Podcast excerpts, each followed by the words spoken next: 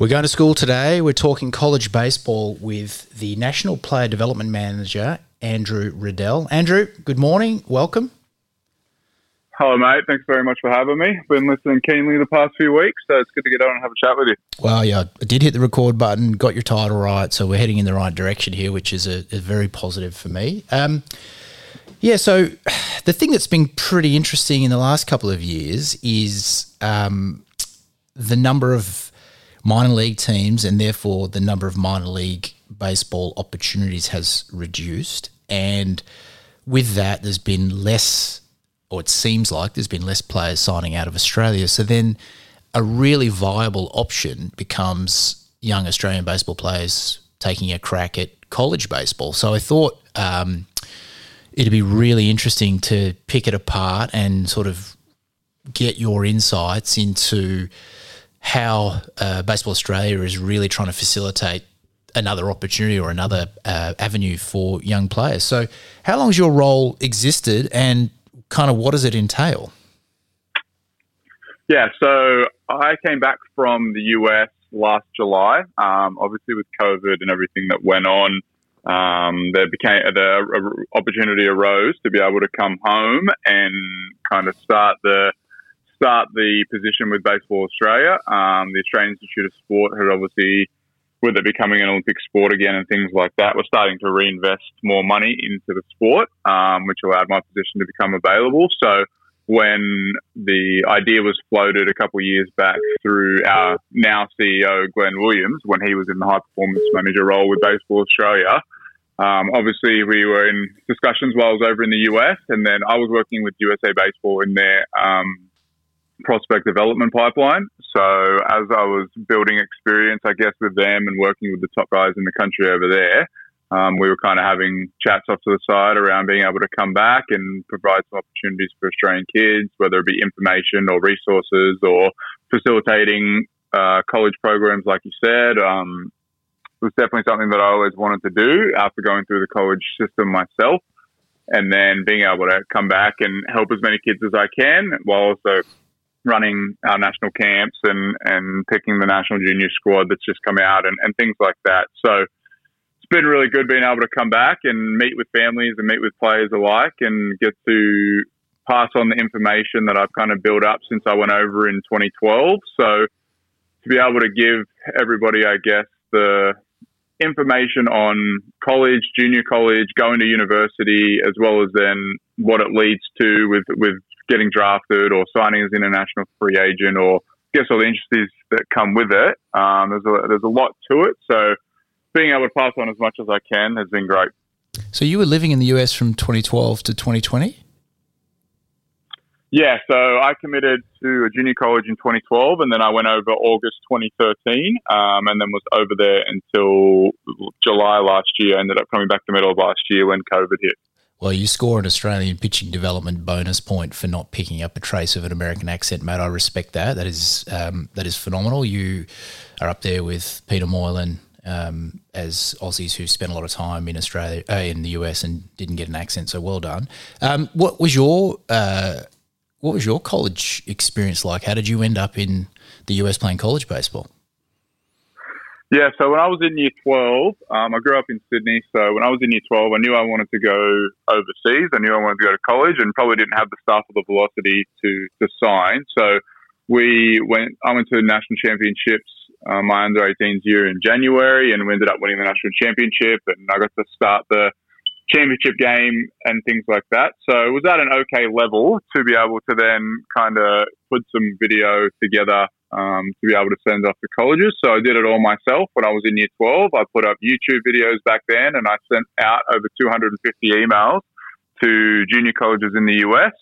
Um, and from there, I kind of had some conversations with some coaches and ended up committing to Dodge City Community College, which is in Kansas, um, little tiny town in the middle of nowhere, Kansas, from Sydney, Australia. It was a huge reality shock. Um, so jumped on the plane and headed over. Was over there for two years. My second year, we were um, lucky enough we got to go to the Junior College World Series. So I think that opened a lot of doors to then obviously getting recruited by universities and things like that. And then from there, I transferred to the University of Nebraska at Kearney, which is the state above Kansas in in Nebraska, um, obviously still in the Midwest and and still in a cold state, but I ended up loving the Midwest and the people over there and the hospitality that they bring. So ended up committing to to there and was there for the next three years. Um, played there, had a shoulder reconstruction, so spent an extra year there as well. And then when I graduated, I was offered a job to be a graduate assistant over there um, in the International Student Services Department. So helping out all the new international students with their visas and their dorms and getting them situated and kind of helping them through the process as they transition to a new country. Um, I did that for two years while I worked on my master's. And then when I finished that, I ended up with a position with USA Baseball, like I said, um, working with their top tier prospects um, as they went through their under 18 selection process and things like that, and then got to go up to the Cape Cod League and run some assessments on uh, physical assessments on the guys up there, um, put them through all drills and got their metrics and things like that, um, and then was able to go to the under 18s camp and kind of do all the behind the scenes stuff for them there run the data and the technology side of things as well. Um, and then after that, kind of said, what's next? Um, and I think that's when the position came back in Australia and, and I jumped at it to be able to come home after, after seven or eight years overseas and be able to take what I've done over there and kind of apply it back over here. So the, very much a do-it-yourself uh, get to the US and play college baseball approach – of the 250 emails you sent out, how many nibbles did you get?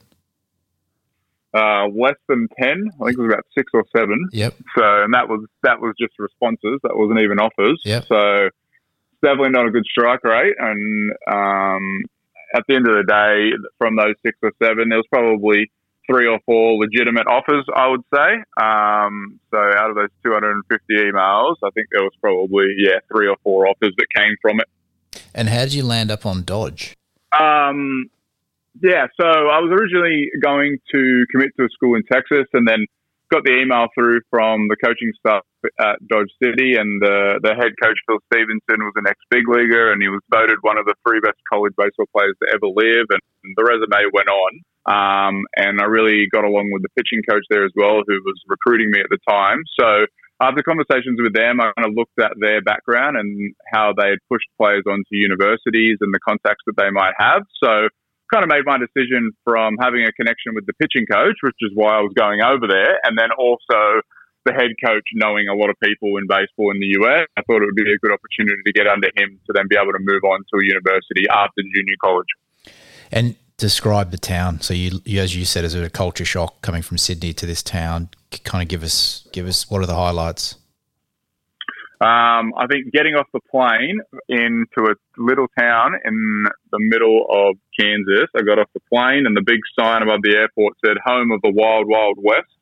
And I kind of thought to myself, I'm a long way from Sydney, Australia here. Um, so I, that was my kind of welcoming, I guess. And then you walk through, and there's guys with cowboy hats and cowboy boots and things like that as you're walking through town and rocked up to my dorm. Um, would have been similar similar to what I had pictured in my head of a jail cell being back then. um, and that was kind of my introduction to, to college. Yeah, good. Um, the that kind of sparseness of um, facilities though can often be a good thing. Well, like what the can you just describe that program? Like how many games did you play in the fall? So just for, for people probably less awares, most of the time you'd show up for school, which starts around August. You the baseball programs do what is called fall ball, which is you play through their autumn, where it's an opportunity for the coaches to evaluate who they've got and the makeup of the team. Um, that can be different in junior college. Typically, there's less restrictions, so you can play a ton of games. In in um, four years schools, the restrictions get a little tighter and the hours of contact become limited. Then you go into the winter period, which must be amazing in the Midwest because you often show up when it's oppressive heat, and then the winters it snows and it's freezing cold, and then through the winter you roll into spring, which is when the season starts. So how many, you know, you get off the plane from Sydney. Um, you know, you've played at a reasonably high level in Australia, so you probably I don't know, maybe played 50 games a year, you know, correct me if I'm wrong, and then you roll into fall ball and and then into the actual season. Like what was that what was the baseball program like at a junior college in your experience? Yeah, um, obviously, yeah, as you said, got there in August. Um, as soon as school started, our coach wanted to see what our team was like. So as soon as as soon as we got there, we had been informed before we showed up on campus on the first day to, to be ready, to have our arm in shape, to be ready for games and things like that. Um, the first week that we were there, we played three games. Um, he just split us up into two teams, and we just went at it the first the first three days that we were there, so he could get a baseline, I guess, of where we were at. Um, and then after that, we kind of, as you said, got into the fall, which is a lot of off-season work and the coaching staff figuring out the talent level and um, his roster and and who's going to be starting starters and things like that. So we went through that from August to about October before, like you said, it gets too cold. Um, during fall ball, there's, there's less restrictions than universities, as you touched on. So most weekends we were traveling to a different junior college in Kansas, or they were coming to us, um, and we would play 21 straight innings. So whether it be on a Saturday, whether whether it be on a Saturday or a Sunday, he'd split us up into three three starting teams, um, and we would play three lots of seven innings, and the new line, batting lineup would roll over in the, the eighth inning, and and after the next seven innings from that. So we knew what the day we were pitching and, and the two or three innings that we were going to throw throughout that day. But I mean, we just went at it for it was like six hours. So I mean, whether it be a Saturday or a Sunday, however long it took to get 21 innings in, um, we just we just went at it for that weekend. And I mean, by by the end of it, you you get on a bus at 6 a.m. to go to a to go to a school, and first pitch is at 8:30 or 9 a.m. whatever it is, and then you get to five o'clock in the afternoon and you're still sitting in the dugout trying to get through everybody's reps and things like that, um, it can it can be pretty it can be a pretty long day there in the fall. Um, the I asked this question of everyone who sort of gets to the US, but how ready were you? Like most people think, you know, I'm in shape, I've been working out, I've been doing these things, but how ready were you physically and mentally for this kind of grind? Yeah, I was about well, I've I've always been tall, so I was about six five, and I reckon I weighed about eighty kilos um, when I first got over there. So I think the the biggest thing that a lot of our guys find, and, and still to this day, we, we go over whether it's signing professionally or, or going to college. And I think from a strength and conditioning side, some of our bodies aren't ready. Um, I, I know mine definitely wasn't. So you get over there and we had we had Tuesday, Thursday, 5 a.m. workouts, and then we work out on a weekend as well. So from that back, I wish that I had done more in I kind of guess from year 12 onwards, especially when I graduated year 12, you kind of have that layoff period from when you graduate until the August of when you go over. Um, and I wish I, looking back, that I'd used that to, to kind of get in the gym a lot more. Um, I think I was so, so kind of focused on being on a mound and trying to learn my different pitches or locations or working counts or things like that. And I didn't really take the time off the field to, to get into a gym properly and focus on my nutrition and workouts and things like that. So looking back, that's probably the biggest thing um, that I try and pass on to, to kids even now as well is about having our bodies ready before we go over because when you're playing you're training every day and then you're playing on the weekends. And by the time you get to February to May when the season starts in the spring, we're playing over 50 games in a four month period. We were playing two seven inning games on a Wednesday, a seven and a nine on a Saturday, and a seven and a nine on a Sunday. Well, if your body's not in shape, there's no way that it's going to handle the vigor of all of that throughout the season across multiple months. So obviously you have August to December to, to try and build up to that. But if we can get a, a solid base before we even get over there, it's going to be beneficial for everybody. Mm. So academically, um, you know, you were you went from high school year twelve to college. What what were you expecting academically? Uh, good question because I really wasn't sure, to be honest with you. Back then, there wasn't really that much information around on kind of what it was going to be like. Um, I was I was always somebody that I never I never struggled in a classroom when I was in high school in Australia. It was never really um, too too big of a problem, but I never really understood I never really understood the American academic side of things or what I was walking into. So it was kind of just show up on the first day, um, meet your meet your academic advisor, and then they enroll you in classes. And then back then it was like, oh, well, I'm only taking five classes. Is this all I do for the whole semester? You know what I mean? So I went went through that and, and got my classes and, and showed up on the first day, and then I walk in and I'm doing American history and geography of America. So I'm sitting in class and I'm like, oh, I have no idea what's going on here. And then you have to try and learn all the U.S. states and all this, or everything else for for a class, and everybody else in the classroom knows it like the back of their hand. So it's like like knowing the states in Australia.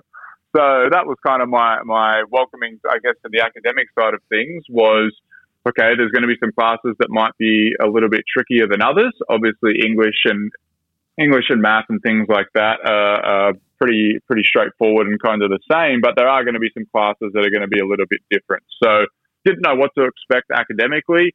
Um, I think being at a junior college, I kind of got eased into it. Obviously, with the academic level at a junior college probably being lower than at, at a university, you can kind of work your way into it. Um, but yeah, there's definitely some some classes that, that I took that I really needed to work on and, and spend extra time on outside the classroom. When I went to college in the mid to late 90s, this is going to be hard for a lot of people to, to believe, but email wasn't a big thing. so I showed up mm-hmm. and everything was done by postal mail, and no one had sent me. I just didn't hadn't received it um, any information about credits, and I'd done a couple of years of university before I left. So I showed up there and I was not a big fan of the course that I'd chosen in Australia and um, showed up there with my paper transcripts, walked into an academic advisor's office and said, Look, I need academic advice, handed her my transcript. She just stared at me and said, We've never dealt with this before. I was like, Oh. Mm-hmm. And she she sort of spent about a week on it and handed me back like this college version of my grades. And I, I, I would like to think I'm a reasonably intelligent bloke, but I put the bare minimum of effort into my Australian uni degree, and she handed me back uh, an academic transcript that had me at a 3.75 GPA, which is high B, bordering A, which is nowhere near where I was in Australia, and also had wiped out my entire major. So I have mm-hmm. this psychology degree, which to all the listeners out there, I don't practice psychology, so um, no one's in any sort of trouble, but my psychology degree is probably not worth the paper it's printed on because she couldn't figure out how to calculate the uh, the the transfer of credits. And then I ended up I spent the rest of my time in college doing um, techniques of relaxation, walking and jogging, nutrition, and all the courses that I kind of liked. It was uh, it, it, was a good uh, turnout for me. I don't think it would happen ever again, but yeah, that's one of the advantages of going um, in the Stone Ages. Um, to college where they couldn't figure out the, the transfer of grades. But enough about my um, bogus degree. So I guess the bit that um, I wanted to get into next is why college baseball for Australians? Like it was always sign a pro deal, um, and college was very much a secondary thing. What why why is Baseball Australia really interested in this as an avenue for, for players? Yeah, really, it's a really good question, and I think um, it's the easy way out to just blame it on COVID and, and say that, that's kind of cost minor league teams um, and, and there's not as many opportunities and, and things like that. But I think Australians have always kind of especially touched on sending guys to college and, and have, I think it's just become more of an avenue recently um, with, with more guys, I guess, seeing the advantages of it. Um, I think myself, I'm a huge advocate for, for college baseball and the experience that it gives you. Um, I think that we're, we're always going to have Australians that sign professional contracts on the top tier end. Um, and I think that the next that, like, like we touched on before with the strength and conditioning side and a lot of guys not being ready, I think there's a there's a tier two or, or a tier three player that kind of gets missed or may have been missed in past years um, due to being undersized and underdeveloped as a 16 to 18 year old in Australia, they don't receive the professional interest as much as other players, and they kind of just don't have another avenue or don't feel like there's there's any more growth. So I think the the kind of new way of thinking or the way that I think is if we can kind of target these players in Australia that are competing at a high level, they're competing at national championships, they're putting up good numbers here in, in the country and they have good projectables, as they like to call it. Um, if we can kind of target some of those players and help push them into college programs, it gives them another three or four years to be able to then further their body and develop and mature and things like that before, you know what I mean, signing a contract might not have been a reality. Well, after a few years of growth and competing in the US against that kind of caliber player and working out and training every day, now signing a professional contract might be a realistic, realistic thing. So, You've seen it obviously with Liam Spencer been on this podcast. It's probably the, the prime example at the moment of somebody who didn't have the professional interest out of high school and, and went the college route and, and kind of ended up being a, a high draft pick. So the more that we can kind of help facilitate opportunities for players who might not be receiving contract offers as a 16 year old boom player in Australia, um, it's going to help us in the long run. It's going to help the, the, ABL in the long run by filtering guys back in, and it's going to help our push for trying to win a medal in 2028 when we're back in the Olympics. So um, I think it all works hand in hand as, as we as we start to, to work further down the age groups is helping players get into programs, pushing them back into the ABL, and then strengthening obviously our national team. I think you really kind of wrapped that up neatly. I, I think one bit that I've spoken about before, but I suppose you, you become a you become a parent and you start looking at your kids. Like our kids don't leave home, uh, you know, when they graduate high school, and and because of that, they still rely on well, you know, in, in a lot of instances, who's cooking for me, who's doing the cleaning, how do I? They haven't, they don't have to learn how to do things themselves as early as some other kids, and that's part of the challenge of you're 17, go, you just signed a pro deal, go figure it out yourself. And by the way, you are competing for a job every single day. That's where college baseball can be you know, a nice transition. And I, anytime I've chatted to someone about playing college baseball, I just, I'm like, make sure you stay in the dorms the first year at least because A, you'll make friends that you'll have probably forever. B, you probably stay with guys on the team. So that, that just cements that. And C, you'll get meals supplied and, um, you know, you, you'll, it's just an easier way to kind of get used to living away from home and away from your support structures, which makes the transition a little easier uh, along the way as well. So, I, I mm-hmm. you know, mm-hmm. you're obviously an advocate. I kind of believe in it pretty heavily as well. And also, you might be able to get a degree out of the whole thing. So if baseball doesn't pan out, you've got something that you can use in the future, unless it's like my paper thin degree, which case you can't. But um, you know, you're kind of giving yourself a couple of fallback plans as well, which is um, always good to have.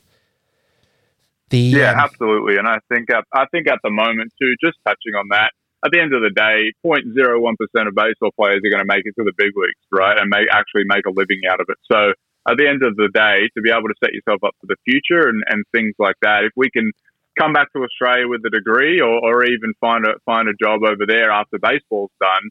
The, the I guess experiences you go through through college will then allow you to, to be set up for the rest of your life. And I think with the with the low number of players being able to make an actual living out of baseball and make it to the big leagues and things like that, the the fallback plan needs to be in place from a young age. And I think obviously having a degree and going to college kind of sets you up for that. So I'm going to throw you just probably there's a bit of a college baseball 101 type section here. Um, so we talk college baseball, but you went to junior college. I went to an NAIA school. W- what are the levels of college baseball? Yep. So out of Australia, I think um, there's obviously three options: going to a junior college, going straight to a four-year university, um, which is then split up into Division One, Division Two, Division Three, and then, like you touched on, going to an NAIA. So, junior college obviously being a two-year school. Okay, so when you go to a junior college, you're there for a two-year program you get all of your general education classes um, out of the way, which everybody has to take when you get a degree in the US. That's probably a, a big difference that I didn't know is when you leave. If you go to university in Australia, you pick your pick your degree, get your bachelor's degree, and you start classes from when you go when you go to university. Over there, you have to take all your general education classes. So, like I touched on before, I think the a lot of I guess information that kind of gets mis, mis interpreted is when you get over there, going straight into taking history and geography and maths and English and science and all of those subjects all over again that you've just taken in high school they may not interest you. So, but it's part of your part of your degree, whether you go to junior college or a university. Taking your general education classes is part of it. So, the going to a junior college allows you to take those general education classes at a cheaper price um, and probably an easier academic level overall. And then once you finish those two years in those general classes, you then will have what's called an associate's degree. So you'll earn a degree from the junior college. And then you can transfer to a university with that associate's degree. And I mean, the, the end goal being all of those classes you've taken at junior college and the credits that you've earned, then transfer to the university to then start your degree focused classes from the two year along um, point of view instead of starting from the start again. So instead of starting your bachelor's degree as a as an 18 year old and getting into whether it be I went over to get into primary school teaching and I showed up expecting to learn about being a teacher and things like that. I rocked up on the campus on the first day and I was taking science and history and geography and all those classes again that I'd just taken in years nine through year 12 but I kind of looked around and all the American kids and, and asked questions and things like that. And they're like, oh, no, you have to take all those classes all over again before you can move on to your actual degree. I was like, oh, well, that would have been, that would have been great to know before I came over here. Um, and then I got to university and, and ended up changing my major and, and studying sports management. So then when I got to the university, I kind of started all of the sports management focused classes um, for, the, for those last two years. So we talked earlier on about some of the restrictions that come with practice and playing. Junior college, I don't even know if there is any, um, and then hence 21 innings in a day. Um, how does how do those restrictions scale up uh, across the college levels? Yep. So obviously, like you touched on, junior college baseball, the, the laws and the rules are kind of non-existent. Um, it's however long the coach wants to be out there for that day. So some days we would rock up to the field, or we would have classes from about eight to twelve. We'd go and grab some lunch, get to the field about one thirty, and then we were kind of having practice from two till whenever the coach wanted to be done. Some days it was four, some days it was six. It was just depended on what we were working on that day. Um, and I think a lot of it depended on sunlight, to be honest with you. Um, and then when I got to university, it was a lot more structured. Um, we had a piece of paper put up every every day when we got to the field. The the daily plan was put up. Um, it was split up into time brackets and things like that because they're only allowed a allotment of hours per week in face to face contact with you. Um, obviously, in the fall, in August to December at a junior college, you're just working on everything every day and you're with the coach 24 7. And when you get to a university, they are only allowed a certain amount of hours. So it has to be really structured in what they're working on.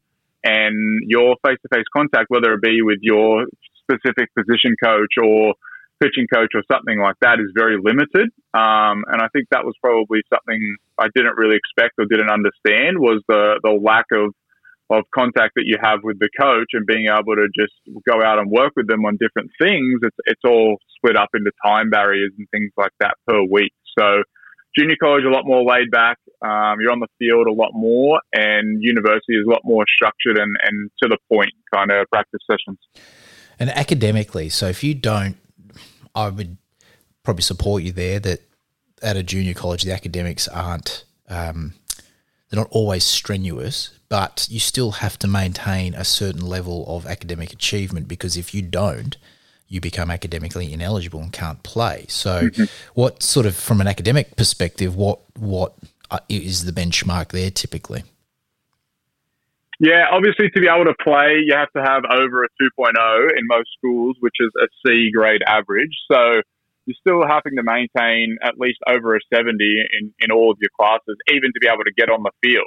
So then when you when you talk about trying to get academic scholarship money or, or things on top of that, um, I think being a, a C student when you get over there is kind of the bare minimum, and then obviously we try and work with everybody on on getting as good a grade as you can in every subject, and the, the subjects that you are good at, if you can really excel at them and, and bring your GPA at, up, then then different classes that you might struggle a little bit with, if, if your GPA does get brought down, they kind of end up balancing each other out. So I think it's about really excelling at the, the things that you're good at. So then it kind of, with everything evening out across the board and, and the classes holding different weight with, with your academics to, to factor into your GPA, um, I think it's just important to have a balance across the board.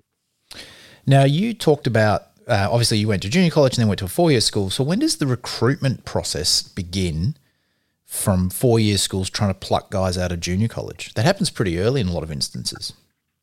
Yeah, I think the, it obviously starts in your first year as a freshman. If you can get into a program where you're going to play in your first year, um, it shows the universities that how highly you're thought of by the junior college coach that they can start recruiting you straight away. So I went in um, my fall. I had a good fall, and then I ended up getting a. a I knew I was going to be a weekend starter at, at junior college. Um, so I had my role every Saturday. I knew what time, what day I was pitching, and that I just kind of focused my week around that. And then university coaches and recruiting coordinators then will travel to junior college games and watch players that they then want to recruit. Um, and so I think I would say throughout your first kind of spring from February to May, you get on everybody's radar. Um, I had a few calls after my first year about transferring to a university, but I hadn't taken an SAT and hadn't taken the NCAA core courses in high school in Australia, so I wasn't able to transfer to a university after my first year. So I figured that out obviously once I had got over there. Um, so it was kind of like, hey, I appreciate I appreciate you reaching out and the interest. Um, but I have to go back and get my associate's degree to then be able to transfer to a university with it. So I have to go back to junior college for another year before I can transfer. But let's stay in contact and, and see what happens with my second year and then maybe get re recruited for the year after. The you made it, I just touched on something. You used the expression weekend starter. That's a big deal because the games that are played on the weekends are typically the league games, are the ones that count um, or conference games. They're the ones that really count. So it's a it's a bit of a you know, in, in four year uh, college, it's the Friday night starters normally the number one guy. So, you know, landing that up as a freshman um, is a big deal, and obviously puts you on the ra- the radar of four year schools. Um, the the bit that is um, interesting as well that you touched on is that a lot of young players will do an SAT before they leave, and then SAT can give you some flexibility because if you get a good enough score, you don't always have to complete your associate degree, and you obviously were caught out not not doing that. So um, it's really important for young players to understand the intricacies of the academics to make sure you give yourself as much flexibility as you can. Yeah, 100%. And I think the biggest thing is, and what I've kind of been trying to target at the moment is kids before they pick their electives in Australia and giving them the information around it. There's 16 core courses that you need to take in high school to be able to, to be able to be eligible to go straight to a four year university and straight to the NCAA. Um, and I think a lot of kids do get caught out in they pick their electives and then they get to the end of year 12 and they might have really good grades and they might be at a baseball level to go straight to a four year school. But because they didn't take the right classes and pick the right electives coming out of year 10 into year 11, they've kind of missed that opportunity. And like you said, they've also missed the opportunity to be able to transfer after after their first year. So um, I think the the process starts at a, at a really young age, and I think that a lot of players and, and families alike in Australia kind of don't understand that. And um, being able to pass on that information has been great because you kind of get the feedback of, oh, I didn't know my elective choices coming out of year 10 were going to impact my college baseball future or career, I guess. Um, but they all, every, everything leads into each other, and, and your, your classes from year nine to year 12 all count towards your GPA, for example, to go to a four year university. So if you start struggling in your year nine and year 10 academically, you're already on the back foot to be able to get into a good college program. So we just wanted, well, I wanted to dive into some of the common misconceptions that players and parents have regarding college baseball. So do you have any off the top of your head? Because I've certainly got someone like to throw at you. What what what are some of the biggest, um, I guess, incorrect thoughts that players and parents might have about college baseball that you run into? Um, I think probably the biggest one is that oh, I'll just go to a junior college. It's it's easy. I'll just play. I'll just go play junior college baseball and and rock up, and then I'll get a scholarship to go to university, and everything everything will be sweet. I think that's probably the biggest one is that guys in Australia that don't sign professional contracts, but they're playing at a national championship level, kind of think they're already at a level to play junior college baseball. It's not the case. I rocked up on the first day and we had guys that were 92 to 94 miles an hour in a little town in Kansas. You know what I mean? That was kind of the level that we walked into uh, at junior college baseball. And when you start looking at states like Arizona and Texas and Florida and things like that, with where baseball is going at the moment, and talking from a pitching perspective, obviously is what I was ingrained in. But I think from a velocity standpoint, the there's guys that are 90 miles an hour as 18 year olds who end up at a junior college because that's where in the only option in America. And we've got we've obviously got players that are at a good level in Australia, and um, I think a, a, misconception is if, if I'm good in Australia, that means I can go and play at a, at a US college or go to a junior college and start straight away. Um, it's definitely not the case, and it definitely takes a lot more hard work than I think a lot of people realize, even to play junior college baseball, let alone get to the university level. So it's probably a huge misconception that I'm trying to trying to kind of squash at the moment is the, the level that you have to be at, um, and that you can't just walk into a program, let alone a scholarship, um, with the limits that they have on that as well. So I want to throw scholarships at you that's one of my biggest bugbears is like I'm just going to get a college scholarship, and a they're not really easy to get. B like at the Division One level, I think is a, there's eleven point three that they have. yeah, 11.7 for the ah, whole there roster. Yep. So oftentimes they'll just chop up 11.7 scholarships and, and allocate that to certain players. Very few people. I, am aware of one person who ever got a full ride scholarship to a Division One school. Um, and oftentimes the program's not that great if they're handing out full ride scholarships to players. Um, the the other bit around scholarships is you're an international student, so just like our universities here, you almost double it up to cover the cost of that. Um, and then there's certain college programs. So I know, like I played in the Pacific Northwest, the junior colleges there didn't hand out scholarships. Division three baseball doesn't hand out scholarships. California, it's hard to get a scholarship. So, you know, obviously things are changing, but they're really hard to get and they rarely cover the whole lot. And in many cases, your parents or the kid are going to have to dip into their pocket to cover a lot of the costs. It's not a cheap exercise. So that's the bit that there's a real misnomer there that I'll get a scholarship and I'll go play college baseball. Yeah, you might get a scholarship. It might cover your books. That's what often gets handed out. So, and, and if you're an international student living in the dorms, well, you got to double that up again as well. So um, it can be a pretty costly exercise. And I think people throw, I'll just get a scholarship and go around a bit flippantly. Like I, I always kind of say to, to young players, you, you might have to eat the cost the first year and then if you show enough, like you as you, your experience, um, then all of a sudden there, there, may be a willingness to hand some money over to you. But the other um, the other crazy thing as well is you can get a scholarship and the coach can take it off you, and you know you're not guaranteed to have that the whole way through. So I'm sure you run into that um, as well. Have I missed anything there, or what's what, what ex, what's your experience with on that front? Yeah, I think it's a pretty good takeaway. I think there's there's a lot of different things that are involved with it. Um, you touched on it. Your scholarship is good for, for the year, um, but you have to perform both on the field and in the classroom to be able to then keep your scholarship for the next year. Um, I think, yeah, like you touched on, the the cost side of things and what what is kind of covered throughout that scholarship. The, being an international student is a big part of it. It's almost double per credit hour for us to be able to go to school.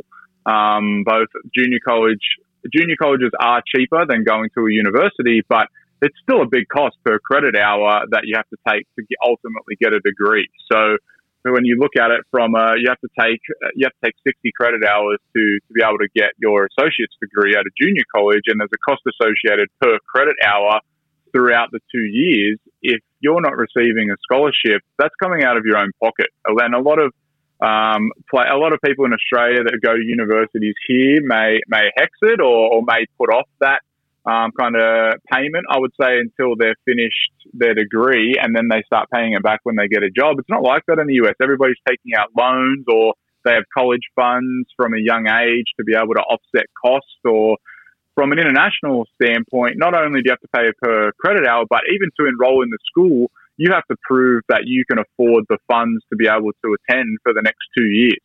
So from the get go, you have to show a, an approval of funds in a, in a bank account, even to be able to get enrolled into the school to cover those international costs. So I think, like you said, uh, like you touched on, 11.7 scholarships at, at the university level. When you have a 40 man roster, 11.7 scholarships doesn't get you very far. So the the better off that, and I think one of the misconceptions is the the academic side of things and the baseball side of things. And I think that a lot of people don't understand is they have a, a set aside scholarship amount for baseball, but the university has a set amount of scholarship money for academics. And you compare the two together. And that's the way that most athletes will be able to offset the cost of college is by combining their academics and the baseball scholarship that they get to get an ultimate huge, huge goal is what we're trying to do to offset the cost of, of going to school. So, yes, from a baseball perspective and from a baseball scholarship perspective, I haven't, I don't hear very much at all of 100% offers. There's still costs associated with it. Um, it's normally split up into three categories of tuition, your meals, and then your accommodation, so your dorms. So the scholarship will cover any amount of that. Um, and then you you are up for that. The parents parents are up for the for the rest of that cost per semester, and mm. and it's up front. Yeah, there's a deadline. School school starts in August, and the deadline to have it paid is September. You have to pay for the for the semester by that date, and then you have to do the same thing again by February. So the the constant cost that's associated with going to the US not only then factoring in flights and, and living and groceries and all those kind of things, it's an expensive exercise for everybody, whether you have a scholarship or not. And getting a scholarship in the first place is hard enough. It's, it's pretty amazing when the exchange rate changes as well. That's uh, they can put mm-hmm. they can put a crimp in things. The other interesting bit around scholarships is, particularly at the Division One level, many colleges over recruit, so they end up bringing in more players than they they can actually put onto a roster, and that leads to a lot of chopping and changing, and um, um, that that's where the scholarship you're like, oh, you know, I need to allocate it to someone else. So, um, yeah, it's not it's a bit of a minefield. Um, the other one, um, I suppose I should talk about is the notion of red shirting. Um, I think you mentioned it because you had surgery. What's what's red shirting? Yeah, so they everybody has four years of eligibility um, to be able to to play in college, and this can get offsetted by a redshirt year, whether it be through an injury or through not making the roster. The coach decides to redshirt you because you're not you're not at a high enough level to to play straight away.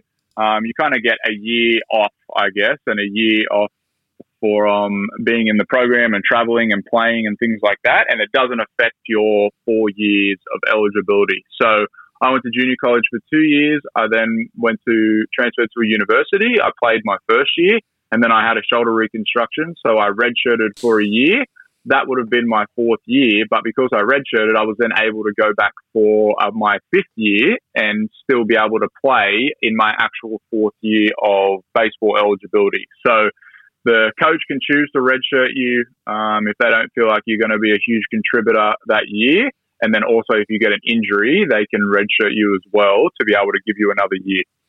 I got a, um, a contact who was on a Division One program. He's an American guy, but the coach he he was a good player, but he was sort of average. And coach said, oh, "I've brought in too many first basemen this year, so you're going to redshirt." and he was a junior, and you kind of don't have a choice. Like you, okay, and mm-hmm. that's how not ruthless, but that's how it is. Like we're overstocked in one position. I don't want to burn up all your eligibility. You're probably not going to play very much, so just take this year off. And it's pretty confronting. Where you're like, oh, okay, well, what do I do for you? He could have left, but you got to start again somewhere else. And yeah, it's it's not always not everything's under your control. That's the um, that's the other interesting bit as well. Like I've run into young players playing college baseball, and they might have a bad game, and and it's not like you play every day where they're like, we have a bad game, get it again tomorrow. You you, you might go for four and just get benched, and it's mm-hmm. sometimes hard to get back out there. So I think that's the other bit that um, probably grabs people's, or it's it's sort of a known unknown. You you go into college and and you don't realize that that's how it's going to be, and and it's hard, particularly you know baseball. Like you get better by playing. Um, you know, you have a bad game, and then you get you get parked, it, it can be pretty tough to adjust to that. So that's another thing that we're kind of trying to make people aware of when you're heading there. And I think it's I think you raise a good point because going back to misconceptions, going back to misconceptions, one of the big one that is that's going around at the moment is like you said, guys are. I think with with COVID, everybody got a, an additional year of, of eligibility. So with COVID, everybody essentially got a redshirt year. So every every player was coming back to their rosters, but they also had an incoming class of high school players that they'd already recruited. So now the roster sizes were, were massive, and players did start transferring. Um, they now have a transfer portal you can you can leave your school and enter into a transfer portal, and then different programs can pick you up out of the transfer portal. But I guess kind of a misconception is, oh, I'll just go and play college baseball and get recruited and things like that. Well, at the moment, I, last week when I was having a look through, there was over 2,100 players in that transfer portal that how were leaving programs and were able to get picked up by other coaches. So for our players in Australia who cannot get over to the US at the moment, they're being recruited off a video clip and some emails.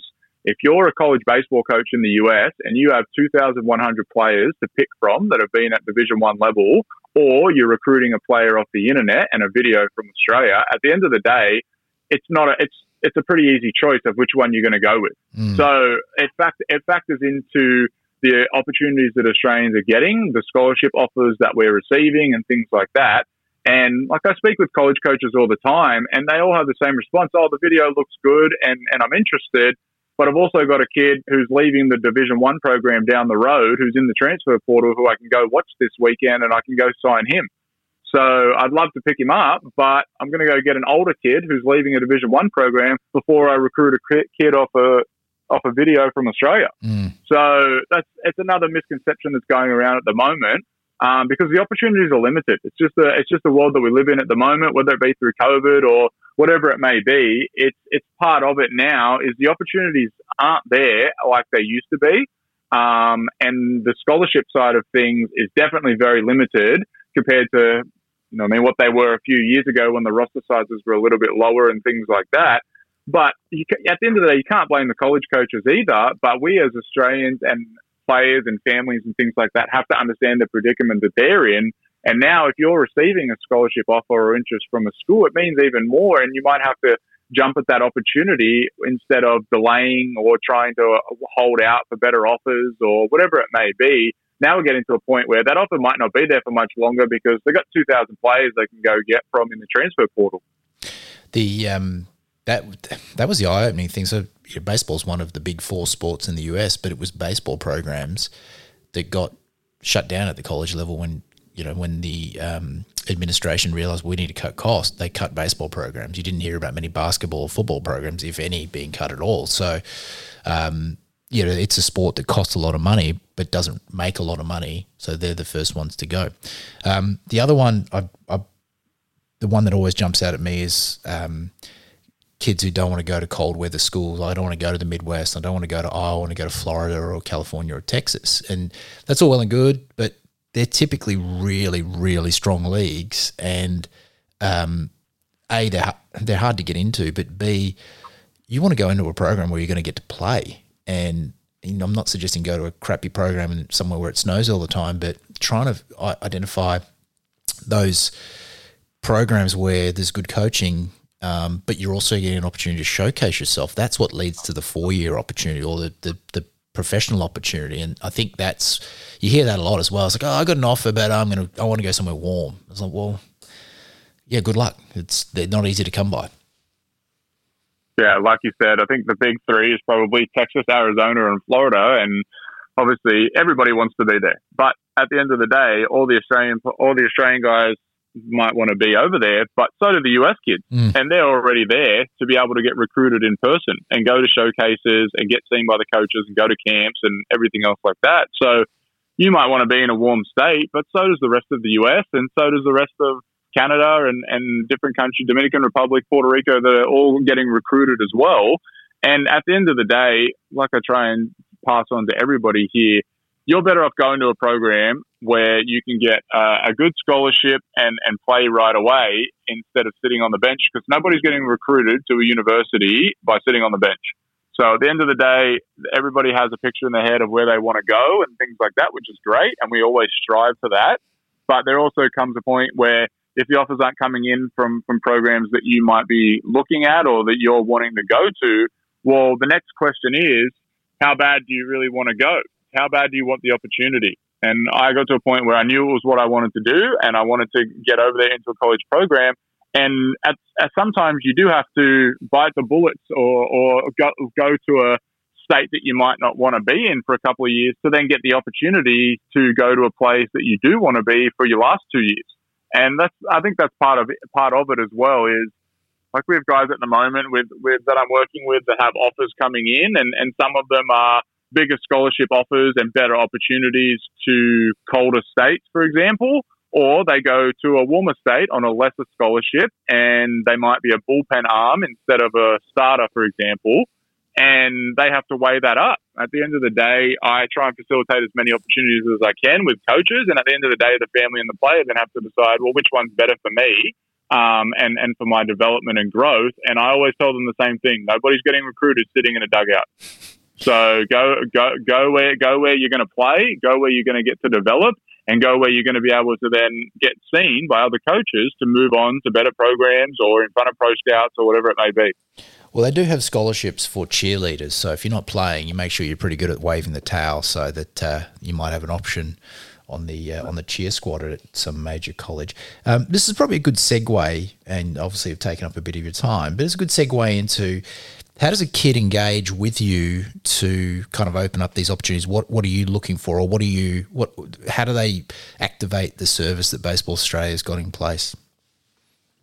Yeah, I think my position, I obviously try and work with, with everybody that I can. So I've started doing presentations with all of the um, state programs. So all of the state pathway programs I've been doing. Well, at the moment it's through Zoom, but I've been doing um, presentations with them. I've I, have i have created kind of a college um, information port- portfolio, I guess, and, and a couple of presentations that go through what it looks like, what's the difference between junior college and university that we touched on today, um, how do I get recruited, um, what, what, what it kind of looks like getting over there. So I've been doing that with all the state pathway programs now um, since I started last year, and, and got another one set up for, for this week of, of getting in with the with the younger players. So think it's important that they get this information, obviously free of charge, and, and use it as a tool to be able to then help them as they progress. But if we can, if I can get in and target these guys year nine, year ten before they pick their electives, they just leave their they leave the doors open to so much more opportunities um, and they can kind of start the process from a younger age. So I obviously work closely with the state high performance managers who are running all these programs, um, and to be able to work with them, touch base with them, find out the details about players and things like that, who they feel like is at a at a high enough level for college and, and things like that. And then you can kind of work individually with the player and the parent from there. Um, we held our national camp in, in April and, and did some stuff there with Josh Spence who who obviously Liam's older brother who went to, to college and pitched in the big leagues and things like that. Um, we, we both went through that college experience and we were able to pass that on to the guys that were at camp in April. And then off the back of that, I've just been working individually with players um, who are just now, yeah, their, their commitments are starting to come out. But that's been months in the making of behind the scenes talks with, with myself, the college coaches, getting them recruited through their video, putting it together their video, and then sending it off to coaches, and then them telling me which ones they're interested in, and then hooking them up with their details to then get on Zoom calls um, with the coaching staff, and then work through offers. So it's a it's a long process, um, but the the kind of earlier that we can start the information side of things, then when they do get to a level, year eleven, year twelve, of okay, what do I do now? I'm at a good level. Then I can kind of help step in and help wherever I can. Um, past building videos is probably the big thing at the moment. Without being to the US, our, our videos and what we show on camera means a lot more. Um, so the higher quality, higher quality video and metrics that we can put up to then be able to send off to coaches, the better. Um, at the end of the day, my job is, is made easier by us having better players in Australia. It enables that recruitment process to, to become even quicker. So it's probably the it's probably a big thing at the moment. Is yes, I think a lot of people have contacts, but nobody can get you recruited if you aren't at a level to play college baseball.